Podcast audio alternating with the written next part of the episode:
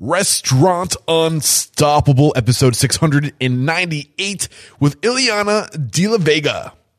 Work hard, study, and always be open to learn more. Are you ready for it factors, success stories, failures, and bombs of restaurant industry knowledge? Then join Eric Cacciatore and today's incredible guest as they share what it takes to become unstoppable.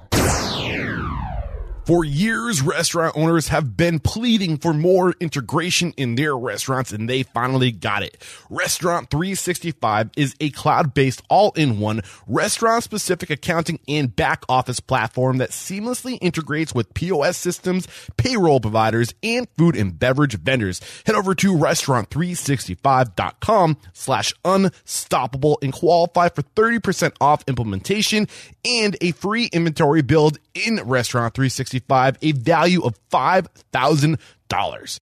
Dawn Professional, it does more than just save greasy, oil slicking ducks. It also happens to be the number one dish detergent found in almost every commercial kitchen with long lasting suds that clean 58% more dishes per sink. To learn more, go to www.pgpro.com and experience the grease fighting power of Dawn Professional dishwashing liquid. You can find Dawn Professional at Sam's Club or by visiting samsclub.com slash Dawn Professional.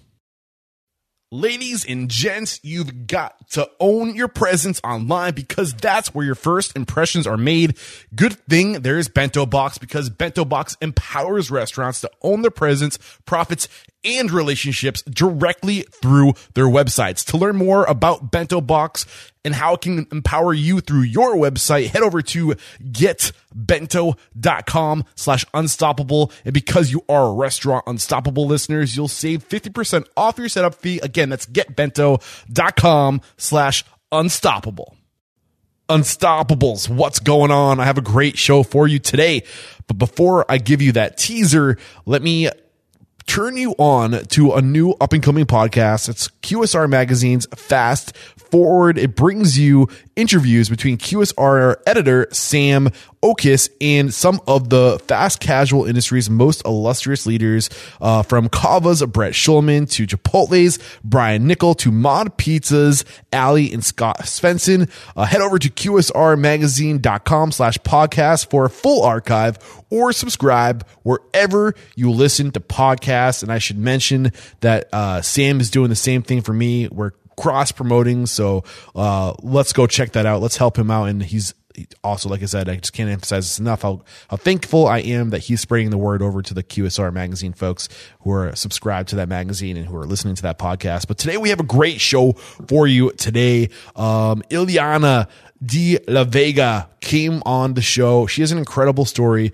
Uh, she opened a restaurant in Mexico uh, because of political issues in that area she was at. Uh, she had to close, um, and then she moved to to the states originally in San Antonio, but they made their way to Austin, where they opened their second restaurant with the same name. Had extreme success, like the first restaurant, but again, due to variables outside of their control, this time it was construction, like a long period of construction that just paralyzed their business, along with just uh, the the scene in Austin changing so much over the past few years, where they're just like, you know what, this is this rent is unsustainable. They decided that they it was time for them again to to pick up and move, and nothing that they were doing wrong. Like these folks know how to sling some good authentic Mexican food. Um, it's just these variables, these environmental variables that made them have to stop and restart. And it's just, I think, such an inspiring story of grit and continuing to show up. And also, I think that the, the what comes out of this story is just how valuable your reputation can be. Um, you can survive anything as long as you're able to keep your reputation intact. Opportunities will present themselves to you. And I think that comes out in today's episode. So I really hope you enjoy it. With no further ado, here it is. With excitement, allow me to introduce to you today's guest, Chef Ileana De La Vega. Are you feeling unstoppable today? Of course. I cannot wait to dive into your story. I mean, there's lots of peaks and valleys in this one, so it's going to be you. A roller coaster. Get ready for it. So, Ileana and Ernesto married in Mexico City shortly after moving to, say it for me, Oaxaca. Oaxaca, where Ileana had a deep family roots and uh, where she wanted to open a restaurant specializing in Oaxacan cuisine. The restaurant fl- flourished until 2006 when the community experienced a period of political unrest, causing Ileana and Ernesto to sell their restaurant and move to the United States. Not long after their arrival into Austin, Texas, Ernesto began planning the El Nar- say it for me. Naranjo. El. Naranjo trailer as the first step to learn about the Austin market and its culinary scene while you were teaching at the Culinary Institute in San Antonio. right. Uh, then in 2012, El Nar- Naranjo, I want to say El Naranjo, but I know I'm not saying it right. I apologize. perfect. Perfect. Restaurant and bar finally opened, and they consistently have been recognized as one of Austin's best traditional Mexican cuisines, if not the best. And there's just, like I said, so many peaks and valleys to your stories of success and starting over and then up and down, and it's going to be a good one. But before we dive into your story, let's get that motivational, inspirational ball rolling with a success quote or mantra. What do you got for us? Uh, well, it's just like hard work and really be true to myself and be honest. You know, Mm. Yeah. that's what we have done through the years. How has that served you? Oh, it's hard work. I definitely can tell you that. You know, it has been like three beginnings. Uh, so it has been a lot of work. Yeah, you know, there's so much to, to strive for. Like, I feel like society puts a lot of pressure on us to strive for like quote unquote success or material things, uh, and you can achieve those things. But if you achieve those things without being true to yourself, it's almost like what was it for? Yeah, you know, you're not happy. You're not a happy person. But when you stay true to yourself, like you could be at the bottom of the bottom, right? But at least you know who you are. And Yeah, you we have have that. been. That- and that's there's something to be said about that. And I love that's a great way to get this thing started. So you're from Mexico City, correct? Right. but you have roots, your family roots in. In Oaxaca. in Yeah, my Oaxaca. mom was was from Oaxaca, and Okay. I have big family there. So take us take us through to your early you know days when you decided that you were going to get involved in culinary. When did you know that this was going to be your path? I mean, it was uh, you know since very young I liked to cook. My mom was an extremely good cook, so I cook with her. She let me you know damage a lot of things sometimes, and uh, my dad loved to eat. So it was a good combination because we eat a lot of home, but also we went out outside, you know, to anything like from the very fancy restaurants to the very uh, you know, hole in the wall, and we travel for food. My dad put us, you know, like he had the feel of uh, wanting something that went for, you know, certain thing from, uh, uh, you know, something antojito in Mexico. So we drove. Okay. Uh, with him and you know spend the weekend over somewhere else and then come back home and, and everything was normal. So it, it was a passion for food at home. Okay. In general. So I mean, I have the cliche story, you know, like I like to cook, you know, because my mom was a very good cook. Now my mom didn't support that. She didn't was support a that you- chemist. No, she was a chemist. So it's like, no, my mom, I want my daughter to have a career. Well, It that was- explains why she's probably such a great cook. The chemistry yeah. involved, right? right. But no, it was more like, uh, you know, it was, in, she was very advanced on her time. And the time we're talking about is uh, that when I was growing up, it was not fancy to be a chef. Mm. I mean, not even known much about it. It was restaurants, not chefs. Yeah, it, It was, was a it was a low like a what's the word? Almost like a like the bottom of the food chain job. yes, right? exactly. It's like, no, Yeah. why do you want to be there? You want you want to own your restaurant. That's a different thing. But if you want to be a cook, It was a last like- resort. yeah, It like, wasn't what you no. aimed for. I want you to go to college and. So I started like six different careers, never finished one. And at the end, it was like, okay, I started doing a little bit of catering from my home, teaching classes and things like that. That's how I started into the cooking, Okay, so you started with catering. Uh, catering Um, and cooking classes, can you teaching, Teaching. Yeah. Okay. Yes. Can you timestamp this for us to give us an idea of like how much time? I did the, the cooking classes and all that. I, the one for like about six years in Mexico City. Okay. Then we moved to Oaxaca, and uh, over there we did a, a bunch of different things at the beginning. And then I, I mean, we decided to get super crazy because I did, we didn't have any experience on opening a restaurant or owning a restaurant. Before opening your first restaurant, you you literally did not work in a restaurant except No, for the never. teaching. You knew food, I knew food, but not nothing running of, a- of but not anything regarding business. No, not at all. So I'm not the brain in the, into this operation. I'm the feeling in the kitchen. My husband is the brain of the operation, essentially, and work together. You know, And I think I think it's really it's refreshing to hear you say that because I think when people are looking to get into this industry, they, they, think they have to be good at everything, and that's just not realistic. And you need, I think, I don't know in today's market if you can do it without a business partner, unless we're one of those freaks that Yes. are good at everything, which is likely not the case. Like you need somebody who offsets you, and it sounds like that was your husband. Yeah, and I mean, and he's a good cook too, so he, he can do on his own. Yeah. but the one with the more passion at that moment, and he actually left his, he's an architect, but he left his career and followed me on this path. Uh, so we have been working together for so many years So now. dive a little bit more into your partnership, the yin and the yang to it. Where you're strong, where he's strong, where you're weak, where Well, he's, he's strong on mostly everything, but not the social skills. He's not very good with people. okay. So that is not his part. Um, I like people. I love people, and I also love food. But we both share that. But he's good with numbers and planning and all those things. that Mm. Super important. I am not. Yeah. I don't want to be. The- the I mean, I don't want to right? be. Yes, exactly. All Yeah. those things. I don't want to know how much costs this or that. You know, I, I don't care.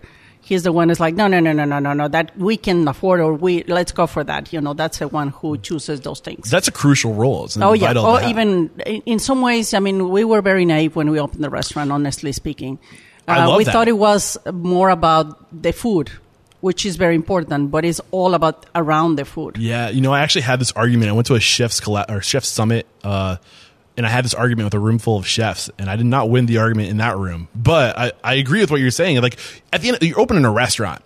I hope you can cook. You know, that's a given. But can you do everything else, right? Yeah. And it's the everything else that will make or break you. You need to have a good food. Like that's expected. Yeah, that's expected, but Yeah. it's uh, and not, not not necessarily. I mean, you, how many times and don't tell me how many times you go to a restaurant and it's not even good food, but Yeah. the, place is packed. It's like.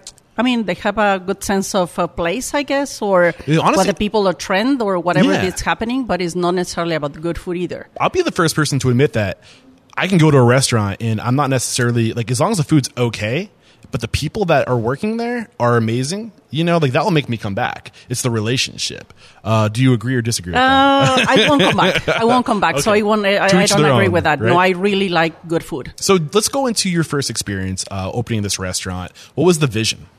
Um, like to serve Mexican. I mean, what I found in Oaxaca when I was there is that there was great food in the ho- in the homes, but not not too much in the restaurants. So it's like, okay, why don't you cook like I cook at home, or my mom used to cook at home, uh, all the Oaxacan recipes, and just present it in a restaurant in a restaurant way because I I had a lot of experience dining out.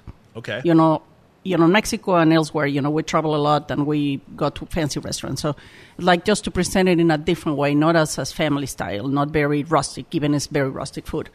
Um, so we started that way. And, uh, yeah, soon, soon we learned that, you know, not everything was about the food. It was about many other stories and many other things that were happening because what happened at the beginning in Oaxaca is like the locals refused to eat with me because I was a foreigner for them. I mean, I was Oh, an outsider from outside Mexico. from like that that like uh, I wasn't region. born. I didn't born. I wasn't born in Oaxaca. Okay. I born, I was born in Mexico City. Now is Oaxaca uh, mostly indigenous or? I mean, there is a lot of indigenous people, but you know, the, the, the city of Oaxaca, you can find people from anywhere in the world. Okay. And that was changing exactly when we were there. okay. Um, so it, it was interesting to see all those things. But then very soon we began to be accepted and uh, actually become the best restaurant in Oaxaca, you know, like serving Oaxacan food by, you know, by all the foreigners. And Oaxaca lives on tourism. what things were you doing to become accepted? Uh, I mean, I, I guess I was doing things that I believe in mostly. Uh, again, you know, true to myself. Yeah. You know, I didn't cook with lard, for example. So I was almost, you know, like killed, you know, for heresy in Oaxaca because I was not cooking with lard. And, uh, but the people everywhere, everyone else was appreciating that. And the reason it was not for health, it was more for flavors. Why you make, you know, this salsa or this mole that it took you, you know, these hours or whatever, building flavors, and then put them, you know, mask them a little bit with the, with the lard, which has a fantastic flavor. I love it, Yeah. but not with everything. Yeah. So uh, it was, I mean, and that was my way of cooking, Mm-hmm. and not necessarily the way my mom used to cook, and not the way the traditional cooking is. And interestingly enough, you know, I came to the States, went back, and uh, the people there is like, now they're not cooking with lard, they're cooking with this. Or so it's like, oh, interesting, you know? At the beginning, they were wanted to kill me. Now it's all accepted. Okay, so you, you said that the, the the thing that you started doing or the, what made you accepted was your trueness to yourself, right? And I think that when we Yeah. go someplace when we're where we're new, we're the new guy or girl, right? Um, we don't people don't know us yet. It takes that time to to develop trust, and I think if you're authentic to yourself, that speeds things up, does it not? Right. Yeah. I mean, it takes time, but it definitely it pays off. Yeah, but you also said that you recognize there's a bunch of things. I mean, you were doing food well from Yes. the very beginning, but what you weren't doing well was running the business. Can you get specific? Can you Um, identify a few things, knowing what you know now, reflecting back at yourself, the things that you were doing then that kind of make you giggle at the ba- the past version of yourself, and what you were doing wrong? I mean, uh, there, there were things that you you start learning. For example, in those days, bringing a a cheap plate to a table it was not accepted. For example, but you we had tons of uh, uh, clay clay play, plates and things. So once it was one chip, you had to trash it. Right now, it's all acceptable. You know all those things. But you know steps that you have to go through. Uh, again, open the restaurant, and I had this cla- this sugar that we call in Mexico second class sugar because it's a little bit more brown Okay. right? Uh, well, no, not talking about those things, but anyway, and uh, and now everybody's that they want to use, and it's even more expensive because the turbinado or one of those, right? But that day it was like, no, that was not accepted, and So it's like like the that. little details. The, the little talking about. details here and there that you don't think when you're opening. You think everything is about the, the food. Yeah. No, it is about training your service. It's uh, you know like that they understand what they're doing and why we are doing it. Okay. Uh, why So- we're serving this or that. You know the so training. You weren't giving your employees the why. You weren't going deep with your employees, with your servers, and, and maybe educating them. A little bit because it's different. You know, in Mexico, for example, many people, well, you, we have to train the, the servers from scratch. You know, a lot of people will, you know, will come to us with a, you know, really wanted to work but didn't know how to in a restaurant environment. So we had to teach them. I mean, things that they didn't think of before and you encounter on the way. Yeah. Um, and then we, once they were trained, they're wonderful. And they, because, you know, the service in Mexico is always fantastic. Yeah. It's very welcoming. It's very warm. Naturally hospitable. Naturally hospitable. Yeah. Yes. So um, So you opened. What year did you open? It was the, the mid '90s or uh, late we '90s. opened in. Uh, let me think. Uh, again, yeah, it was 1997, 96, somewhere there. Okay, and it, it, you said, and in the, my research, it took until about 2003, right, for you to really like catch your stride and catch your identity and start getting like More national people. Yes. recognition. Yes, exactly. Yeah. National and international recognition. So, what were the two or three biggest things that changed during '97 and 2003 that had the biggest impact? Not necessarily the press you got, but what you did to be able to handle that type of press. I mean, it, it, essentially, I had to say, even you don't want to hear that, it was the press. It was to be on the New York Times. You know, when the, the New York Times wasn't traveling. You know, now you get, you know, from the most, re, you know, remote uh, town in somewhere, you get a, you know, a, you know, a review from that place. Yeah. It was not the time. I mean, we're talking about nine, 2000 or 2001.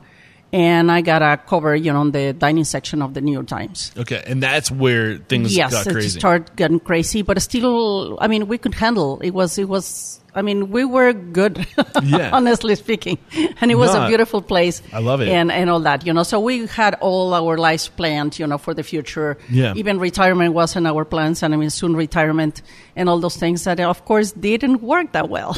yeah, well, we'll get into what ended up happening, but before we get there, I'm just curious. Any lessons, just like again, like reflecting back, um, things that you learned the hard way, um, that you would have, if you, you know, if you could prevent somebody today from making that same mistake that you made during the early days of opening, opening their restaurant. What, were- what were those things? What were the, the lessons you learned the hard way? Um, I mean, it was like at the beginning, I wasn't trusting myself, for example, in the in the way that I should be in the kitchen, or really, I mean, uh, so I hired Confidence? cooks. Yeah, confidence because I, I didn't have the experience. You know, I knew the recipes. I had to I know how to cook them, but I, I didn't feel like comfortable doing it in a Scale, larger scale. yeah.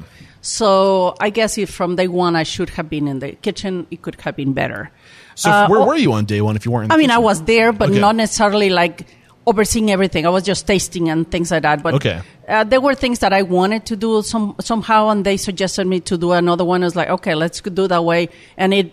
I mean, it's back and forth until you feel like secure about what you're doing. Yeah, but I think it's natural that you didn't really feel Right. confident because you didn't No, never had a even even professional coming out from a from a cooking school. I Yeah. mean, you still don't have the confidence to be like running a restaurant. Yeah. Honestly speaking, That stuff takes- that work takes time. It You takes time and it. experience. But so a few months later, I get into the kitchen. It's like no, no, no. I had to be there and really come out with what I really think is it should be the, the food. You know, So, what do you think is a secret to gaining confidence? Uh, just experience. You know, that's the only thing, and just get into it. It's like the first time. You know, I I never learned English practically. You know, I never studied properly.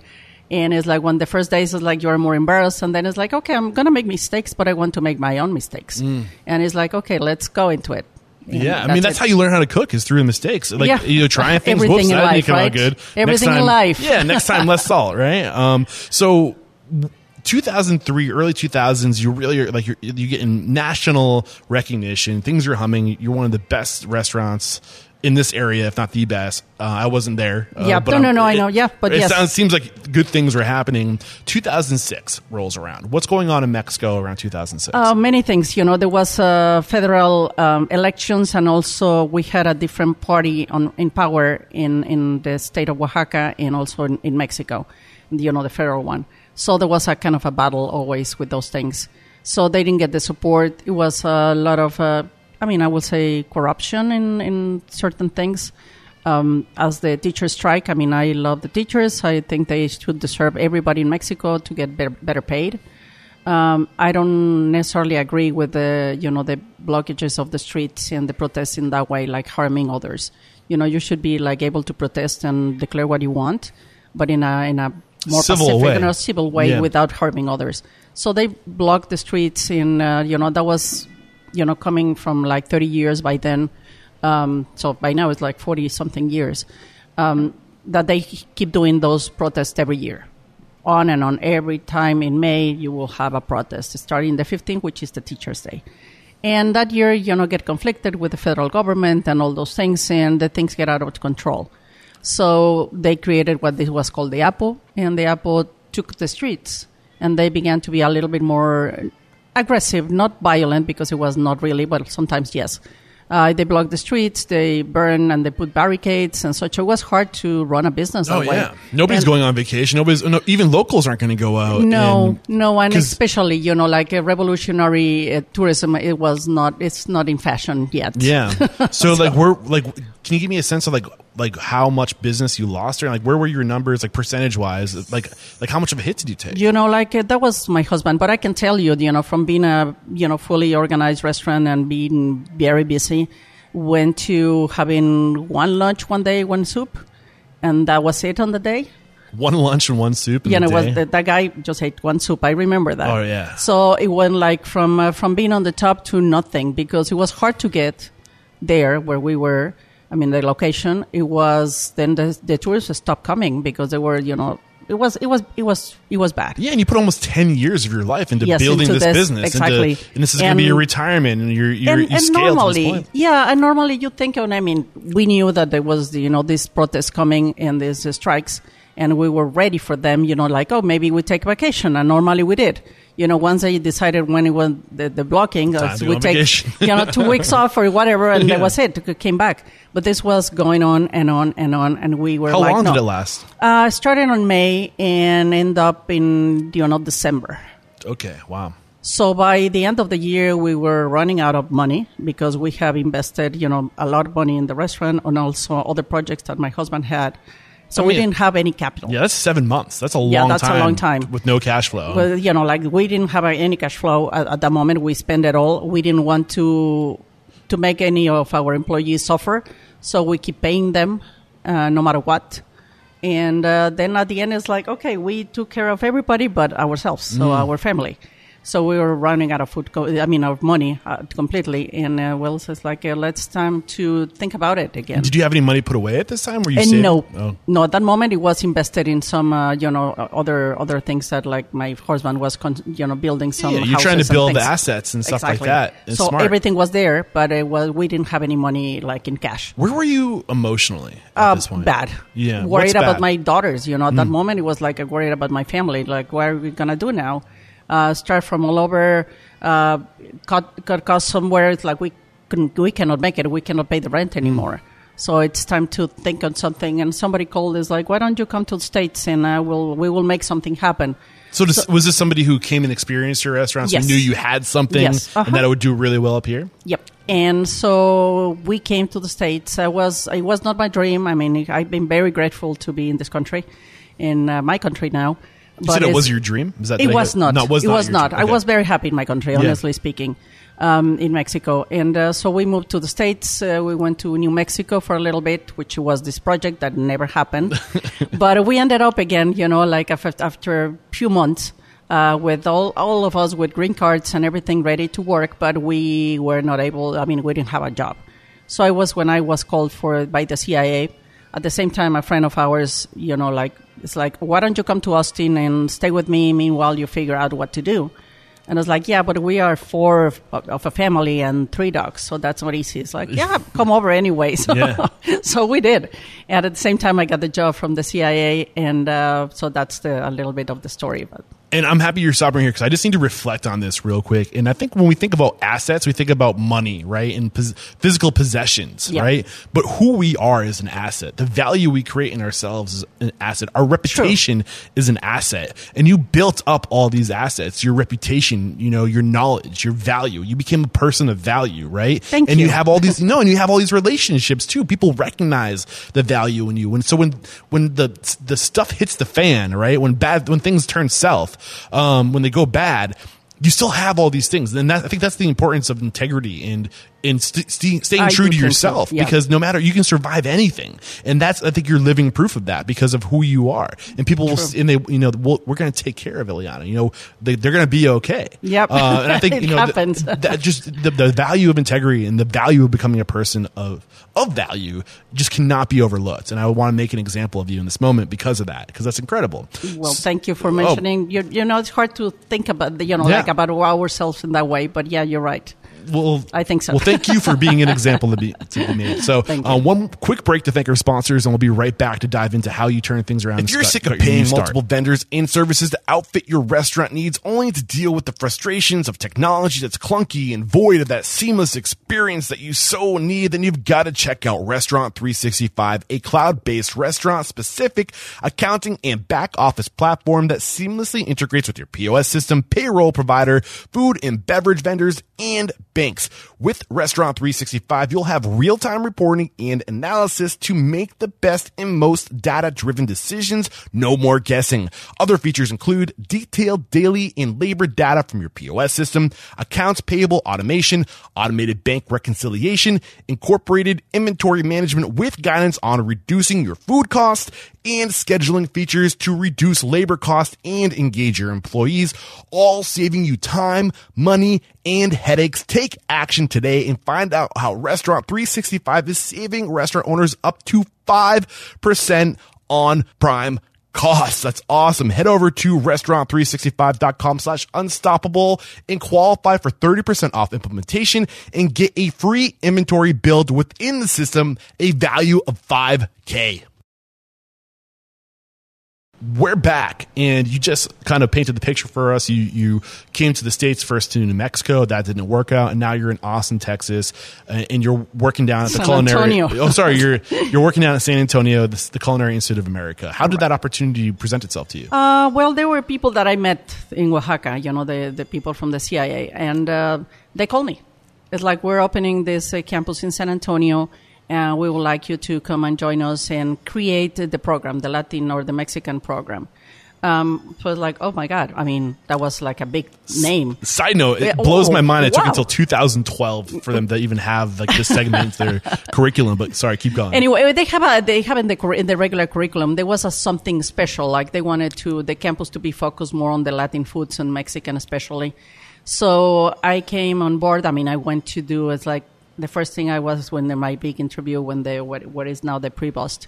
It's like, okay, Mark, so why are you calling me? I don't have any formal training or anything like that. And he said, well, that's exactly what we want, you know, to have the the real Mexican food presented and you know like to explain to the to the students and all that and then they can build from there or Yeah. whatever they can do whatever they want you know in most And- cultures tr- tradition doesn't really have that much formality no Ye- but it does in mexico definitely Yeah, so, okay. Um, anyway so i mean it's not recognized as or it wasn't until 2010 and Yeah. we can get there uh, later um, that it was recognized by the unesco Okay. uh, of the heritage of the world the, the national the mexican gastronomy uh, anyway um, so i began to work with them and mostly was research that is was the you know the five years I worked for them. It was a great job, and I travel you know like photographing, uh, documenting, and other things throughout Mexico and some some uh, countries in Latin America. That as must well. amazing.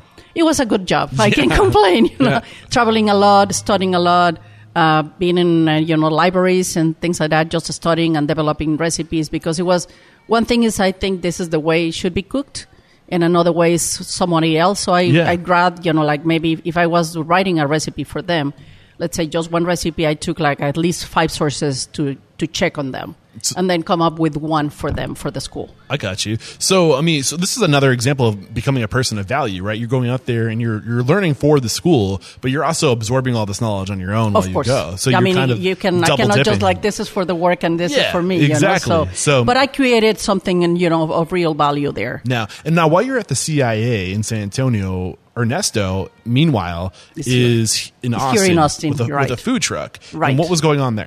Well, we started the food truck. Uh, we had a partner in our former El Naranjo here in Austin. We had a partner.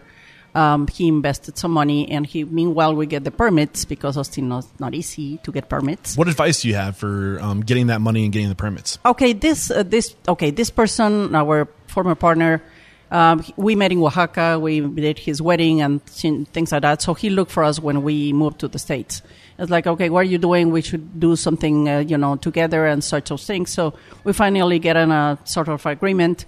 And um, he bought this place in on Rainey street uh, before Rainey was is Rainey what it is now. And um, it's like in the meantime it was almost two years to get the permits so in the meantime, it's like, okay, I have a big truck over there, you know, like a, a trailer sort of thing. So why don't we start doing something with it? It's like, okay, sure. So that's how we, we started with the trailer. So from 2012 to 2014, you were trying to get your permits, or is No, it no, no, it was 2010 2010. to okay, gotcha, 2000 2012. got you. Uh, so we had the trailer. I mean, we remodeled the trailer because it was just an empty box, and uh, you know, do the whole thing. And we park it right, right there on Rainey. On Rainey. Meanwhile, we get the permits. So, what were you trying to accomplish with the food truck aside from obviously trying to make some money? You're Yeah. trying to make some money, but but you're also were you testing the market? Like a, what a little bit of everything. Okay. A little bit of everything. But yeah, it was like, okay, check out the, you know, how our food goes well here, you know, if the people like or what they like and things like that. So we tried many things. You know, there's the, the, the Mexican gastronomy is so vast that you can go anywhere, you know? Yeah. Do you have advice for how to test the market? Uh, no. I was just like, okay, what is selling and what is not selling, what Yeah, the people say. just try things, right? Yeah, like And just try track the things. numbers, yeah. Yeah, and track the numbers. And Yeah. my husband is very good with that. Okay. Like seeing the flow, like every year, like around this time, this happens here in Austin or that happened in Oaxaca or whatever. What were some of your biggest challenges with, With- with the- restaurant number two? Because now you have a clean slate, right? Yep. You're you're starting from scratch. Right. What were some of the, the challenges that you experienced coming into the states, into Austin with this market? Go through that. Okay, well, uh, expectations was one. When we opened the trailer, for example, it was interesting because the people, even though it was a trailer, I had such a big name, if you will. I mean, it's, it feels bad to say it, but anyway. I understand. Um, you're, um, you're very humble, and I, so the I people appreciate that. is like, you. okay, why you don't have service? You know, like servers here. It's like this is a trailer. This is a food truck. Uh, why there are flies? It's like we're we're outdoors. Yeah, this is so awesome. things like that that Yeah. are like normal, and the people didn't get it. You know, so that was uh, complicated a little bit. But anyway, and then um, challenges with the, with the restaurant. Um, we spend a lot of time. It, it has been. It was a challenge. It was a roller coaster. There was nothing in Rainey. Basically, there were a couple of bars. It was more of a night scene, wasn't it? No, it was not even that. I wasn't here then, so there were two bars only, and one restaurant. It was the Garage Mahal that it, you looked like the, like a trailer, but it was more like it had the the, the license for being a restaurant anyway. So and and we that was it. Well, and the IHOP in the corner. So there was not not much around. Um, and we started, and it were, we were successful. Then opened another bar next to us. It was the Icenhauer's, and uh, from there began to grow more bars, but also construction started, and that was horrible because oh, I can imagine. people, you know, and then the the key bar that it was, you know, started Rainey, uh, left because they, they were the the the lot was sold to um, you know somebody to make a you know a condominiums or whatever, and the construction started. So we were like already getting Hmm. somewhere, and it's like whoa, bye again to start again. Uh, there was um, uh, people you know, we found people in, in, you know, in events and things. It's like, oh, but you closed. It's like, no, we're open. I mean, like barely open, Yeah, so but paint we're that open. picture. So you were, o- excuse me, you were open for business. Yes. Um, with this food truck or like trailer, uh huh. um, service counter or counter Yes, service. Sorry. uh-huh. Um, Then it- we moved to and a you, restaurant. you were scaling things. Business was picking up. Construction happened. Though that happened, moved. sorry, I didn't make the, the, the distinction. And then we opened the restaurant. So Okay. we opened the So now restaurant. you have the brick and mortar Yes, now. we have the brick and mortar, and Okay. we're doing well. And how many well. how many years in business before this event of the construction? Like, Uh, maybe a couple. so Maybe go- 2012, you start. Like m- 2014 so or two so. years in. I by then I just left my job at the San, San Antonio, and I was just fully full time committed to the restaurant, and uh, the business began to you know like raise up, and we were doing well. I mean, obviously, sub you know you have to learn again. You know, at the beginning you tend to have too many servers, too many cooks, too many this and that because Yeah. you're gonna do great since day one, and that is a big mistake. But I mean, you learn by experience that So- you have to have a less amount but very good ones. So you're saying that the mistake was having too many people on early on because your labor expenses are through the roof. Yes, exactly. Um, and then you slowly started to like downsize. You kept Yeah, the you kept the good people. so But- things like that, you know, that happen at the very beginning, and that you learn from from it. so what was that transition of of trying to figure out exactly how many people you need? Take us through that process and what you learned about that. Oof. Uh, well, that is just like a, a trial and error, I guess, to get to get your your specific amount, and also how trained they are, because our food, well, what we serve, is not like the your everyday food. Uh, so you have to learn names. You have to. So the, the, the, our servers need to study a lot. And I mean, there are some. I would not do well in your restaurant. I will train you. Oh, definitely. man, I would destroy the sound. No, but you know, so from uh, from the chiles, you know, like how many chiles, and it's Yeah. like what, you know, which names and this and that, and we use tons of different ones. So all those things that they have to learn. Mm. So if you have tons of them, they will come and go, and, you know, and, and you have to learn about that. when you say tons of them, you're talking about Um, the, the servers hard. mostly. Okay, okay, Mostly gotcha. servers. You know, the kitchen staff we we trade. You know, we change some, but it was mostly mostly the same people at the beginning, or they last longer. Let's put it that way. Mm-hmm. So, what things did you start doing differently to get more of a retention with your servers? Uh, to retain them, to keep them on your team. I guess uh, you know it, one one thing is obviously you know what what they make, the money they make. That is number one thing, Mm-hmm. obviously, because that is, drives them a lot. But also, I guess you know at this point is to be proud of being with us, to be happy what they. I mean, it's very high quality what we serve. So we make mistakes as anyone else, but uh, you know, in general, it's high quality, and we try A that. sense of pride, right? Yeah, sense of pride of Yeah, just like I like, what I do. I'm I on like this what- team. Like, yeah, imagine yeah. and you know working in a restaurant that is like what is good here. It's like Yeah. your turn is like I don't know, I don't like it. you know, No, like I- you can't. I think that's totally underestimated in this industry. Um, Yeah. Because let's be honest, you don't you can make good money as a server or bartender in this industry. Like you can do all right. Um, but at the end of the day, I think what's going to attract onto yourself the best people is people want to be associated with your brand. The people want at the end, like it's psychographics. Like what does the what does working here say about me? How Yeah. does this make me look when I'm on this team? That's true. Yeah, that is true. Yeah. And uh, you know, and obviously, you know, if you, you can give all that, but if you're not making business, then it's like, okay, I love you, but bye. You know, so you have to combine those things. Uh, the other thing, it was a little bit of a challenge. Is in Mexico there are things that you you do normally, um, and here we have to make a list of uh, to do list. like what? like uh, for example turn off the lights you know Uh. they have to be on the to-do list it's like really or turn on the lights or you know those things is like you have to have a list of those things that i never thought on that in mexico for but you bring up a really important thing, like the the importance of having checklists, right? Yes. And and creating standards through the checklist, and, Right. And assuming that nothing's obvious, right? yeah but sometimes just like really this is yeah, I know, and it's painful, but you have to make that assumption that just because you recognize it doesn't mean that everyone's going to recognize it. So, Right. by creating that checklist, you're doing everybody a huge favor. Yeah. Um, and you're you're creating consistency and standards, right? That's true. Um, so you painted the picture of where the business was before construction, Right. Right. So you're you have You were servers, you well, narrowed it down, you're humming, and construction hits. and then it's like the business went down. I mean, the this bar Los Troperos left the in the corner, and they make a big party and things like uh, you know like advertise a lot, and you know the media was on top of it, like saying, "Oh, they left, so there is nothing on the street." So people thought that all the street was shut down. And we were there. It's like, no, we're still here. So we had to come up with, you know, like ideas, you know, and, Yeah. and work out on, on those things. about, you know, no, we're still here, we're open, and we love your business. You know, come back.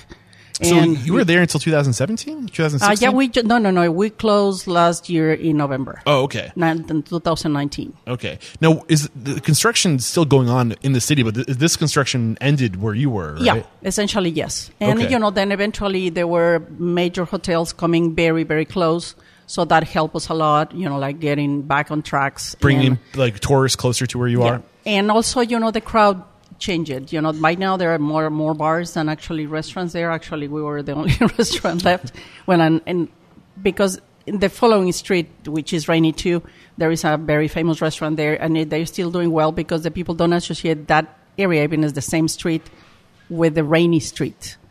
Uh, the Rainey Street is more like party area. Yeah.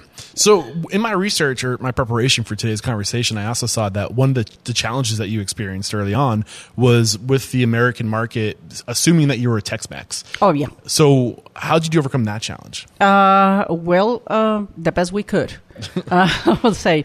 Um, I mean, sometimes the people didn't understand it and they left or they didn't like it, and there is nothing I can do. Some people not even associate that is Mexican or Tex-Mex; they just say Mexican, and it's like, no, this is not Mexican. There's food. so many like- subcultures in yes, Mexico. exactly, Yeah. and even you know, I think that you know, Tex-Mex is part of the Mexican food. It just is an, uh, from a different region, right? Yeah. Um, so the people didn't understand that, and it's like this is this is not Mexican food. It's like Describe what um, I'm going to say this the name Sure. of the, the city Okina, uh, Oh, Oaxaca. uh, Oaxaca. Thank you. Okinawa, no, I'm so. Oaxaca. uh, explain to us what that type of cuisine is. Well, it's based uh, a lot with uh, uh, okay. What we got more in Oaxaca is we have a very um, a very microclimate. So that means we have uh, things that they grow there that doesn't grow anywhere right else on the in the water. world. So it's probably slightly tropical or Uh, no, we have. I mean, in the city of Oaxaca, we're on a high altitude, so it's a more a dry climate. Okay. uh, it's in the mountains, but it, it, it ranges. But you know, Oaxaca's the state. You get you know exactly from the coast and also from the mountains and rivers and you know a little bit of jungle almost and you know different different things. So many microclimates uh, give you very different things. So it's a the cradle of the, the I will say the place of birth of the corn, for example. So we have magnificent corn. We have tons of chiles because they grow different in different regions. So you get you know the smoky ones, you get the this one and, and such and such. So uh, and variety of plants and you know so fauna and flora they are like very diverse. So using those herbs properly with those chiles and that corn, you get a different cuisine. Yeah. So you, people come to your restaurant expecting beans, rice, and uh, burritos, and, and they didn't get that. Uh, no. Yeah. so Exactly. So how did you overcome that? Uh, well, I mean, it's like, why don't you try this or that? You know, things that maybe resemble more common for the. Um, so we, I never compromise. We never compromise the food. Okay, so we always we true to Mexican food. Uh, so we, that means we never did, you know, those burritos or those fajitas or those things. But there are dishes in Mexico that maybe get closer, being Mexican dishes. So we put up on the menu, and so the people feel more Like it's like a bridge. Yeah, like a bridge. It's just Yeah. it's, it's close to that. It's not that, but it's close to that. So maybe you liked it, Mm-hmm. and the people began to accept it, and there were people that didn't. So that's that's okay. What about education? Were you using education to? Uh, but in a nice way, because you can't be like uh, trying to be in this business and try to educate every every person that gets into your door. yeah, listen, knucklehead. This is yes, what we're this is no. So you can't. I mean, and I don't want to be like that person that you know explains everything or you know try to be the, the, the one with the reason. You know, Mm-hmm. this is what we do. This is what we feel proud of. I hope you like it. You know, Yeah. it's more like that. And this is different from this or that. You know, but uh, trying to be nice about it. You know, this is just different. Okay. Any other challenges or lessons learned during this time on Rainey Street that you can share with myself and my audience to make us better people and Well, I guess the the smartness of my husband, I will say, uh, he was smart uh, smart enough to see like the cha- the the the challenge of. Uh, of the different uh, stages of the restaurant, you know, like you know, we're doing well, and then it comes down because you know the the, the construction and such. So we were always switching the the offering.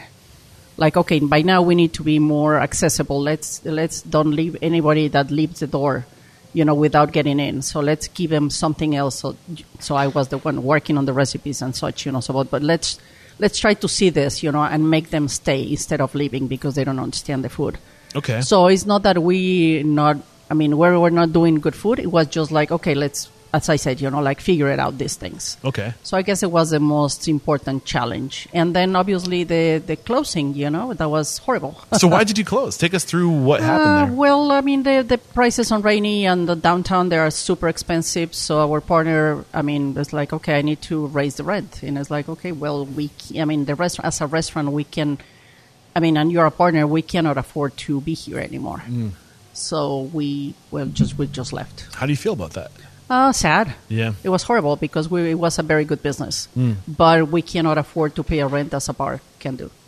So, I mean, th- the it doesn't look like Austin's steering away from this direction of things increasing in No. price. And I mean, do you have any thoughts on that? Like anything that you want to bring to the, the conversation to create well, awareness? I mean, the problem is, I mean, unless you want only like bars instead of restaurants or chains instead of small places, then you need to support them. I mean, to make them stay and be more conscious about it. Not everything's about money. Yeah. I mean, it's very important. Don't tell me, don't take me wrong. I mean, uh, we wouldn't be here if it was not, you no, know. it's the, the money is the blood in the veins. You know, It yes, keeps but it's not everything. yeah, but it's not the soul. You know, yeah, and the- if I mean, if you are just looking for making more profit for yourself, then you're killing the business.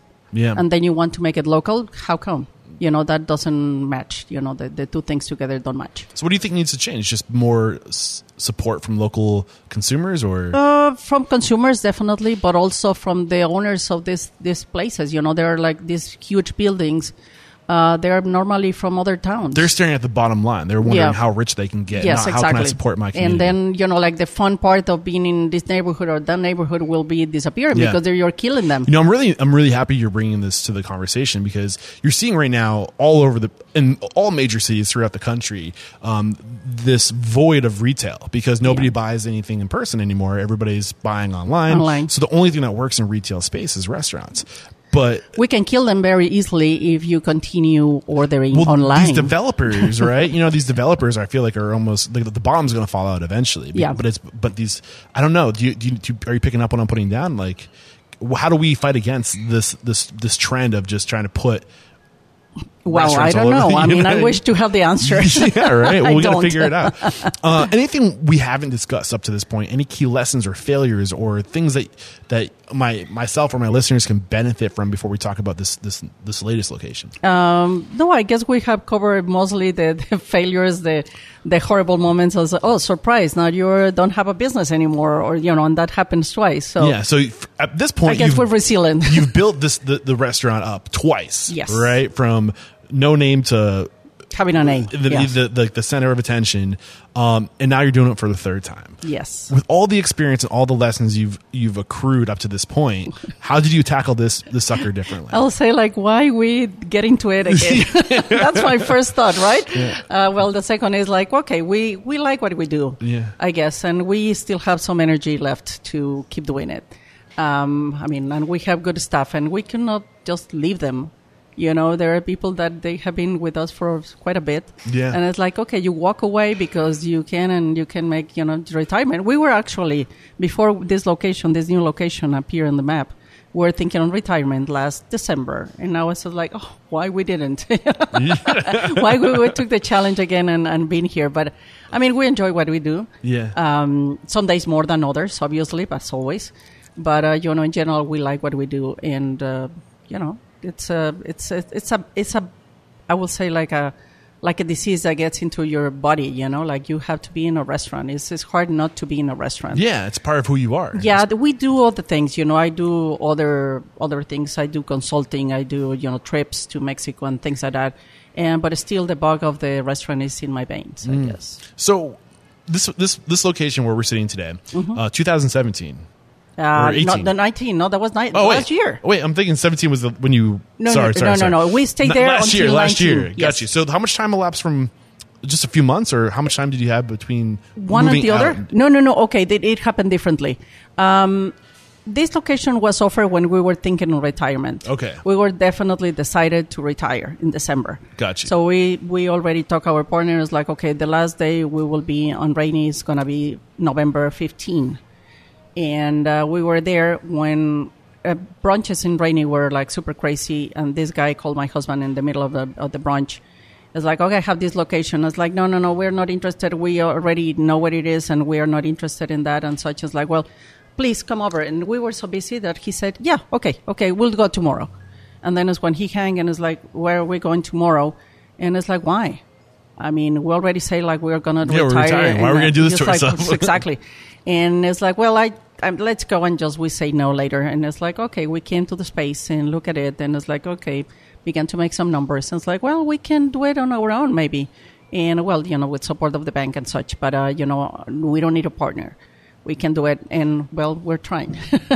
That's it. And that was so we signed it's like everything comes together we all you know the leaser you know take us in because this was a second generation restaurant and we took it as is um, okay if uh, the leaser you know give us the permit there and also the bank you know access to, you know whatever we need to make it happen. And uh, if everything comes together then we will open it. Okay perfect. Um, and we thought it, it wouldn't it wouldn't happen honestly in, in many ways many days was like no this is not going to happen. Well it happened and we signed uh, everything on august the 30th or something like that and we opened september 15 Okay. so 15 days later. Okay. So from scratch we change we paint we do all those things Wow, that's incredible. So, w- what advice do you have for somebody who's going into a second generation restaurant? Things to consider, things that maybe you didn't consider that you wish you had. Well, I mean, it's always a surprise. Uh, there are things that work, some things that don't work. Um, cleaning, a lot of cleaning. When you say things that work, you're talking about like actual physical equipment, yes, or okay. exactly, physical equipment. And I mean, you you see the chairs, but you don't actually look at them with the tail, you know, and everyone. So those things, you know, but that happens. In a way, we knew that that could happen, and it's it's okay. It was not major things. Uh, the flow of the kitchen is it was, I guess, very different the cuisine that they make and the cuisine that we do. It was a, was it was it Spanish? It's Spanish, yes. So it was very different. So we have to like reinvent, you know, how to deal with that space. Uh, come up with uh, easy solutions and cheap solutions, which is another thing. You think that you have to invest tons of money in uh, upfront and very expensive things, and I mean it may work for some people, but at the end, it's not what you eat and it doesn't tell you anything about it. You know, I prefer a restaurant with some character and even not necessarily the most expensive things to to make it real. You know, you invest a lot of things in you know in equipment and this very fancy equipment and this and that, and then at the end it's like you could have done it with a little bit less money up front. Yeah. So, what was the character that this base had that attracted you to it? Um, the light is one. It has a lot of light. It has. it's- I mean, it's in a good in a good area. Uh, a little bit not too. I mean, it's, it's it can be seen, but not that much, which is a yes and no part of it. it you know, there's a lot of traffic essentially, and uh, it give us a good vibe. I guess. Yeah. Well, you said it's a good area. What makes it a, a space a good area? Uh, I mean, the people who live, it's more a neighborhood area. Um, and uh, people dine out. We had a lot of customers coming from here, even, even to Oaxaca, to, to the first place, and then to Rainey. Yeah. And then they stopped coming because it was complicated to park and all those things. Yeah. Well, you're like to paint a picture for our listeners. You're on South Lamar, which is about maybe two miles uh, south from like the, the heart of the city, right? Yes. The Mhm. center of the city, maybe two miles from where Rainey Street was. Yeah, maybe like three miles, Three but miles, yes, but yeah. like as a as a Yes. bird as a crow flies, Yes. maybe like two and a half or whatever, um, three miles, uh, give or take. Uh, so you're right on like the edge, like the metropolitan like side Yes, of things. right you're still there. in Austin, Uh-huh. well in Austin, Right. but on the edge of like the city limits. Yeah. Um, so, I mean, when you say that, you kind of can only assume that like this area, and you're seeing it happen right now, Yeah. is being built up. Like Yeah, crazy. totally. So, are you ahead? Of, do you think you're a little ahead of the curve? Kind of like what's happening on the east side of Austin, where it's Right. being Yeah. and like all those those built those uh, restaurants that were there are kind of seeing a spike in business now that people are Yes. moving in. Is that kind of what you were thinking? Yeah, I mean, it's coming. I mean, like across from us, there are like, you know, there's a, that big area. They're going to make a, you know, high rise. So it's happening here too. Yeah. But we're already on a, on a building. so, is that, was that kind of playing in the back of your mind though? That like I guess you know, a little bit resonates. You know, Yeah. you, you, you, there are many things that you may not think, but there you're aware of. Yes, people aren't going to want to drive. You know, into the city very, pretty soon because it's going to get harder and harder to get into the city. as more Exactly. people come here. Uh, either you work there or you stay there because of the, you know, we were in a beautiful location in Rainey in a way. Uh, and you know, unfortunately, it becomes more bar thing than, than restaurants. But you have the convention center in two two blocks away, major hotels, you know, the fanciest hotels right there. So we had a, a, a great deal of customers from Yeah. those areas, So, from those places. what has you most excited about this location in the future, and what are you going to the, the, the the culmination of all the things that you've experienced and the, the like what's what's the approach what's the strategy for the new location Oh, well, well, one thing that we have in, in, you know in, in our site is parking, which we have never experienced. So like, that's a great deal for us. Um, and then I guess we have been so far well received in the neighborhood. People is excited. A lot of people that you know, all faces from Rainey that we they come back and it's like, oh, we're we're so happy to have you here. You know, because it was complicated to get you know for us to there down there, and they keep coming and they bring friends to make us, you know, like giving the support. So that has been important. And uh, I guess, I mean, we're trying hard. Yeah. Well, I'm excited for what you guys create. And is there anything we have not discussed up to this point? This is your your time to to speak to whatever's near and dear to your heart. Um, I'm giving you my platform to stand on Thank you. and get the word about anything that you want to share. Like, is there something that comes to mind that we haven't discussed up to this point? Oh my goodness, I don't know. You tell me what we're missing. Um, no, I, I feel like uh, happy with what we have talked about. And uh, we- well, the team. The team is also super important here. Uh, you know, you have we talk about the front of the house, but also the back of the house is super important. To that you understand what you're you're going through, you what you want, and to share it. And I'm I'm always open to them. You know, it's like okay, you have a better way to do this. Okay, let's try it. And if mm-hmm. it works, we will do it. Same with the bar. You have an idea of a drink. Okay, let's put it up, and if it works, it flies. What know? happens when you give that kind of creative freedom to your, your people? I mean, it's it it is it is some freedom, but it's like suggestions, and then we come together and we, we decide what to do. You know, like together with them. But if it's a good thing, we try it, and if everybody likes it, let's let's go for what it. What happens when people actually like it, but it came from somebody who was on your staff? Like, do you do you like how do they react to that when they when they come up with something and it's received well? Ah, well, they're happy. I, I mean, I guess they feel like they're they're, they're important. They're sense of important ownership, to this. right? Yes, Yeah. exactly. That's it's huge. Um, so one question I've been asking all my guests, uh, and the the mission statement is to inspire, empower, and transform the industry. Who are you today? Who are the women you are today versus the women you were getting started in this industry? How have you transformed? Oh my God, that's a tough one. Um, I guess in many ways I'm the same person. I haven't changed my vision of what the food I want to serve. Uh, that I can't. Uh, we tried. We thought on, on times, you know, what if we just do cheaper things? I mean, cheaper things. I'm not. I don't mean like it uh, for price, but just like less care in it. You know, Yeah. like less labor because mostly uh, the Mexican food, the ingredients can be cheap, but the labor is very very important and is very It's slow food. It's very yes, like exactly. intensive. So, Yeah. like, why don't we try something more simple and it will make it more affordable, and we'll forget about the, you know, the the dreams of having a, a good cuisine, you know, and we couldn't. yeah. Well, so, I'm, I, in a way, I'm just older, but uh, maybe a little bit more wiser in some things. how are you wiser? Uh, I mean, I think I see the things in a, a, a little bit, sometimes with a little bit of distance from it, instead of being like super, you know, like all my guts are in, into something. But it's like I can see it from a different perspective and, and, and analyze, you know, all the people, the things and the people. What's your advice for taking a few steps back and seeing things from a distance, from the big picture? I think it's very important. Not all the time we are able to do it because you are in the middle of the trouble or the, the situation, and it's hard to move out from, from that. But once you can, if, if you can, and not always I can, um, it's way better because you can analyze the things better. Sometimes Yeah. you need to slow It's down to needed. speed up. Sometimes you need to take a few steps True. back to see the big picture and be like, oh, I was so close to this. I didn't Yeah. even see this opportunity right over here. Yeah, exactly. You know, um, I've loved this conversation. One Thank more you. quick, one more quick break to thank our sponsors, and we'll be right back to bust out a quick speed round.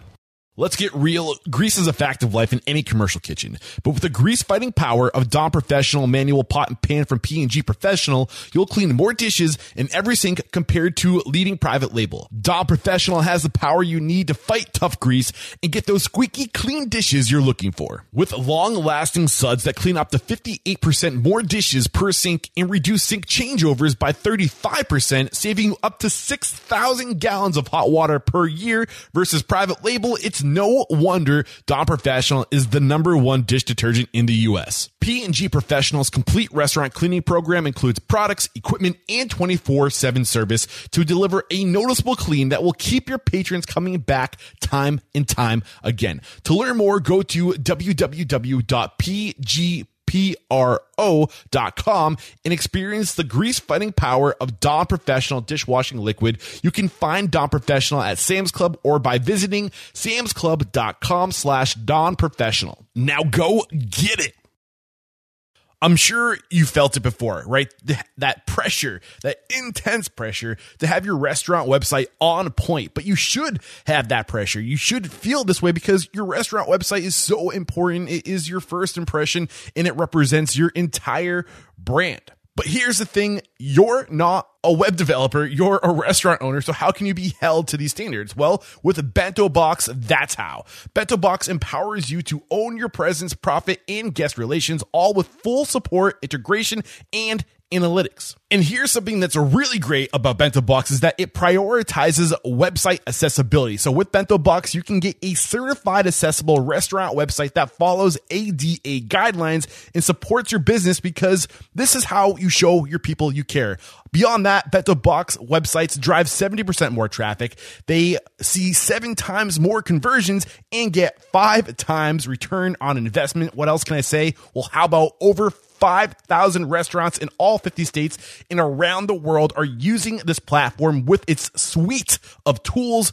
Head over to getbento.com slash unstoppable. And when you use that link, you'll save 50% off your setup. Again, that's getbento, G-E-T-B-E-N-T-O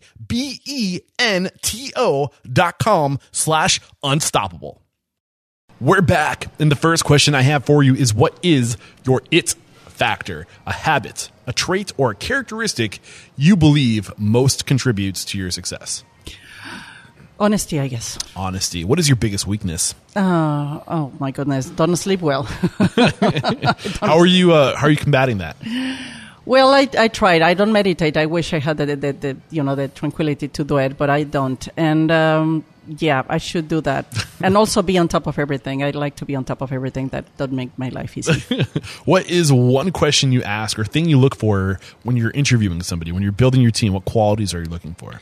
Well, uh, like they look clear, that they look into your eyes and they they seem like honest on the, what they want. And I mean, I, yeah, I guess that is, that will be. What's your biggest challenge today? Um, make this restaurant happen, like for real. How are you overcoming that? Uh, by day by day working hard. Yeah. Share one code of conduct or behavior you teach your team. This is a way to be, a way to act. I guess that the best service is the one you don't notice. Be there, but don't don't get that much. You know, like just be there for the, the customer. The best service is the one you don't notice. Right. So, what do you mean? Like, Pull back a layer in that. Okay. Well, uh, like for example, when the, when you're looking at your table, you know, you're I'm, I'm, a server, and I'm looking at someone, and that someone is turning the head. You, you know, he's looking for something. So come and see what is missing. Maybe, maybe he needs a glass. Maybe he lost his napkin. Something. So be in there, give it to them, and without being asked to. You know, that is the kind of thing I see. What is one uncommon standard of service you teach your team? So it's something that's common within the four walls of your restaurant that you um, think is uncommon throughout the industry a way to go above and beyond. Well, I, I guess, you know, like in, in, in, our case, it's very specific. They have to know the menu very well and the terms and the words. How do you empower your people to, to do that well? Well, we have a very a great manager now, so don't tell him. I'm kidding. uh, so he's always, you know, on the training and things like that. He's very energetic about doing that, and uh, really, you know, what, he's he's on top. So, what what tools have you seen him provide your team members? Uh, okay, for example, one of the things I provide to them was a glossary at the very beginning. Okay, where these are the most common words that you will be finding in the menu, so learn what it is because mm-hmm. otherwise, is when you say like this chile is like, how do you describe the chile and things like that. So it was a very basic thing. But he has been going more and more in deep, and he makes research on his own and, and asks questions all the time. He's asking so many questions about everything. It. So that's that's great. Oh, uh, what is one thing you feel restaurateurs don't do well enough or often enough? No, I guess you know each restaurant is different, so it's hard to say what they don't do. Uh, restaurant tours, I feel like I don't know how they can handle being in a restaurant if you you know that there are so much changes of you know like your your your people you know the the staff in the kitchen and yeah. such how you can handle when your chef leaves. I have no idea. I, I, mean i admire them because they can handle that but i don't know how they they do. So i just want to make sure like i understand. be there like okay i'm here we're here. If somebody's missing, we can. I mean, maybe I'm not that quick anymore on the line, but I can step in. So being present in your be restaurant. present in the restaurant. I, gotcha. I like that, and many people they are not, and I think that's that's important. What is one service you've outsourced to uh, a person basically that you brought onto your team that has a, another company that you've hired to come into your company and do something for you? Well, the the accountant, she does the you know the payroll and those things. Okay, and can you share who she is and her? Uh, name she has a company called Tabulate. Tabulate. And she's across the street, you know, so Nice. it's very convenient. Well, we inherited from the previous owner. If you're in Austin and you're looking for a good accountant, Yes. tabulate. Tabulate, yes. Mrs. And Pickle. What is one technology that you've adopted recently in your business that's had a huge impact on communication, efficiency, uh, operations, anything along those lines? Okay, like, you know, OpenTable and those things that Yeah, really things like help that. you out. Yeah, Th- Yep. that's very convenient. The, the design and everything, it works super well. So is that would you say OpenTable is the the the, the service that you have had a good experience with? Yeah, Okay. And this is the last question for you. Are you ready for it? I will try, yes. Uh, if you got the news, you're leaving this world tomorrow. All the memories of you, your work, and your restaurants would be lost with your departure, with the exception of three pieces of wisdom that you could leave behind for the good of humanity and for your legacy. What would those three pieces of wisdom be? Three. Okay, let's start with the first one. Work hard, One, study, two, and always be open to learn more. three. I've loved this conversation. Uh, we wrap up every chat by calling somebody out. So, who do you respect and admire and believe would make a great guest mentor like you made for us today? Okay, well, I have to say the one in Mexico because I have to. It's uh, my dear friend Ricardo, Ricardo Munoz. Uh, he's a great mentor. He has been a great help for me. That was And- Ricardo. Yeah, Ricardo Munoz Zurita. Okay. He has the best restaurants. try to say that. okay, no worries. He has the best restaurants, and he's always, you know, he's always looking for for the people, you know, to help him and and everything. But I do have one person. It's a dear friend of mine that has been very instrumental and very helpful for me. It's a restaurateur in San Antonio. It's Cappy, Lo- uh, Cappy Lawton from the La, Cappy's and La Fonda, and he's a dear friend, and you know I really admire him. So that was Ricardo, and say it one more time for me. Cappy Lawton, Cappy. Lawton in San Antonio. Look out, both men. Yeah, both men. Look out, gentlemen. I'm coming after you. I'd love to get you on the show. And how can we connect with you? Maybe we want to come join your team. Are you hiring? Are you looking for good people? Yeah, always, always we're looking for new people. What's the best way to connect? uh, you know, through the website, I guess, or you know, call or show up or whatever. Beautiful. And I think that is uh, E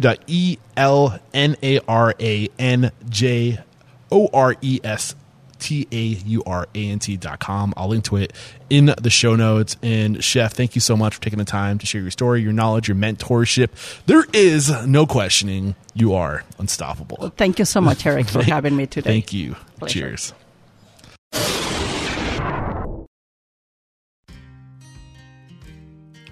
Well, there you go. Another one in the archive. Chalk it up. A great conversation today with Iliana de la Vega. Uh, great stuff came from this chat. I think the big takeaways for me is just, again, the significance of your reputation. Uh, opportunities will find you so long as you can be a person of value. And uh, no matter how many times you fall, if you are a person of value, you will be picked back up. I think she is just living proof of that. And I just love this overall this overall arcing mantra of hard work and honesty. And I, I wish more people operated like this. And uh, it was an honor and a privilege to make an example of you today, Iliana. Great stuff. And looks like I'm going to Mexico. Thanks for uh, calling out those international guests. Who's coming, right? Uh, all right. So, quick reminders, guys, before I let you go. Please subscribe to my Facebook group. It's really easy. Here's what you do just scroll down on the player right now or search Unstoppable Restaurant Owners and Operators in uh, Facebook. Uh, and I'm only looking to really add restaurant owners and operators. I want to keep this uh, a really pure group with people that have only the best intentions to learn and share knowledge with each other. Uh, if you haven't yet, also scroll down in your player right now and click the YouTube channel and subscribe to that YouTube channel. And we're, I think we have over 40 of these interviews uh, on video now. So you can now watch these videos at home after a late night if you want to unwind instead of going to the bar and popping back a few. Why not nestle up with me and my listeners? Uh, sorry, not my listeners, my guests, me and my guests. You can hang out with us and be right there in the restaurant with us. And it's like you're right there sitting with us in the restaurant. Subscribe and watch those and thank you in advance. Uh, and the only other thing I think I can say is I'm still in LA. So if you want to connect while I'm out here, I love connecting with my guests. Uh, it's the best. And um, keep those reviews coming. I don't think you realize how much they help, not just with how, having the show be discovered, uh, but also with lifting my spirits. When I get those reviews, it's great feedback. I love to hear how the, the show is impacting your lives. So thank you if you have left a review. I think we're up to a 215 total reviews. That's amazing, but let's keep them coming. All right, that's it for today, guys. Thank you so much for sticking around this long. Until next time, peace out.